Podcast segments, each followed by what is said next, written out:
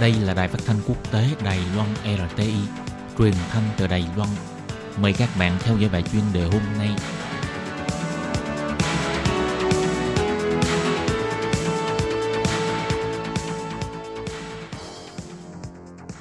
Minh Hà xin kính chào quý vị và các bạn. Các bạn thân mến, hôm nay trong 5 phút chuyên đề, Minh Hà mời quý vị theo dõi bài viết nói chuyện về chức năng của Sứ quán Đài Loan phục vụ cứu trợ công dân ở hải ngoại được bình an về nước.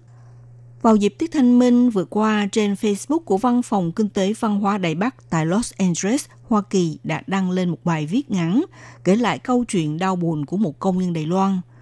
Trong bài viết ghi rằng, nhân dịp là thời điểm tạo mộ cúng ông bà, có một người Đài Loan cần sự giúp đỡ của bạn để tìm người thân, hoàn thành chặng đường cuối trong đời người. Người Đài Loan này tên là Từ Quốc Hùng, 79 tuổi, là một người già sống neo đơn một mình, lúc qua đời không có người thân và bạn bè.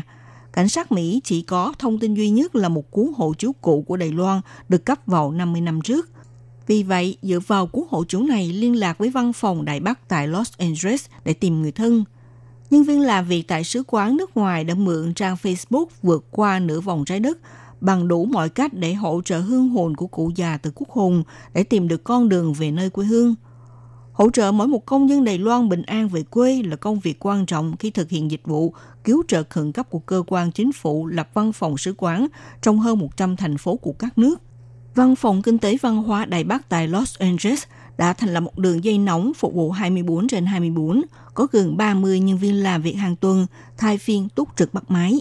hàng tháng thụ lý hơn 10 sự kiện cầu cứu hỗ trợ. Từ việc bị mất hộ chiếu đến sự kiện tử vong, nhiều công nhân Đài Loan nếu gặp sự cố hay tai nạn tại nước ngoài thì trong lòng sẽ vô cùng hoang mang lo lắng, thậm chí gặp trường hợp có người thân tử nạn. Lúc này là đơn vị được phái trú ở nước ngoài luôn đứng trên cương vị đầu tiên đưa ra sự giúp đỡ. Một vài tuần trước, một phụ nữ ngoài 50 tuổi đã ở khu tập trung sinh sống của cộng đồng người Hoa bị xe tải đụng làm bị thương, nhưng đã qua đời sau khi đưa đi cấp cứu – được cảnh sát địa phương tìm hiểu và điều tra người thuê nhà và chủ thuê của người phụ nữ này, thì biết rằng bà sống một mình nhiều năm tại Mỹ và là người dân đến từ Đài Loan. Văn phòng đại diện Đài Bắc tại Los Angeles nhận được sự kiện căn cứ vào giấy tờ do chủ thuê cung cấp chỉ biết được tên tiếng Anh của người phụ nữ và tên họ trong bốn văn bản thì có bốn nhóm, ngày sinh có hai ngày sinh khác nhau. Vì vậy, để xác nhận tư cách của người phụ nữ hậu liên lạc với người thân đều gặp nhiều khó khăn. Sau đó, dưới sự tận tâm của chuyên viên thông qua cách đối chiếu trên vi tính, từ trong kho dữ liệu tìm ra hơn 10 năm trước có ghi chép tình hình đăng ký làm hộ chiếu của người phụ nữ và xác nhận được tên họ tiếng Hoa để cuối cùng liên lạc được người thân nhân tại Đài Loan. Từ năm 2018 đến nay, nhân viên văn phòng làm việc tại Los Angeles hỗ trợ xử lý 7 sự kiện tử vong. Chuyên viên phụ trách bộ phận cứu trợ khẩn cấp đi suốt cùng người thân ra vào bệnh viện, nhà xác, nhà tang lễ không biết bao nhiêu lần, hoàn toàn khác hẳn công việc làm của công nhân viên làm ở các công sở. Theo thống kê của Bộ Ngoại giao, năm 2018, các sứ quán ở nước ngoài đã xử lý tổng cộng 7.892 vụ cứu trợ khẩn cấp, trong đó có 3.592 vụ là bị mất hộ chiếu hay bị ăn trộm,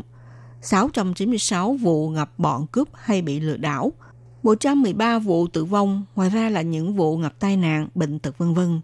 Tại Los Angeles, Hoa Kỳ, trường hợp bị mất hộ chiếu chiếm tỷ lệ cao nhất, nguyên nhân là do bị trộm cắp. Phó Tổ trưởng Văn phòng đại bác tại Los Angeles, Diệp Lập Kiệt kêu gọi người dân ra nước ngoài du lịch. Quan trọng nhất là bảo hiểm du lịch và bảo hiểm y tế. Trước đây, ông đã thụ lý những vụ cứu trợ khẩn cấp, từng gặp trường hợp bệnh nhân mắc bệnh nặng không có bảo hiểm, do phải chuyển viện nhưng phải đối mặt một khoản tiền bảo chứng 250.000 đô la Mỹ và mỗi ngày phải chi ra tiền nằm viện 70.000 đô la Mỹ là một gánh nặng lớn cho người bệnh. Cơ chế của cứu trợ khẩn cấp do văn phòng tại nước ngoài chấp hành là hỗ trợ việc liên hệ người thân, giúp người bị hại báo án, cung cấp danh sách của bệnh viện, luật sư tại địa phương để đương sự tham khảo, nhưng không thể trợ giúp về mặt tài chính, cũng không có quyền hành can thiệp vào tư pháp hay quyết định hành tránh của nước ngoài. Các bạn thân mến, các bạn vừa theo dõi bài chuyên đề hôm nay của Đài Rati với bài viết nói chuyện về chức năng của sứ quán Đài Loan phục vụ cứu trợ công nhân ở hải ngoại, được bình an về nước. Bài viết này do Minh Hà biên tập và thực hiện. Xin cảm ơn sự theo dõi của quý vị.